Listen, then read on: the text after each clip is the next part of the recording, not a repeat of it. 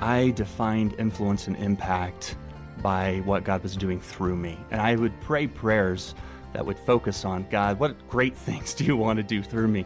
Pastor Kyle Idleman on Focus on the Family Minute describing how his definition of impact has changed over time. And I think they were well like intended. You know, yeah, I, I think it was not. Um, I don't think it was selfish. I'm sure some of it was, but but for the most part, I think it was a desire to be used by God to influence and impact people. And and what I've discovered over the years is that God often wants to do. I would even say always wants to do some things in you first, and then out of what He's doing in you, He'll do some things through you to reach people, to impact people. As you try to help others, remember to always be open to what God wants to do in your heart. More from Kyle today at FamilyMinute.org.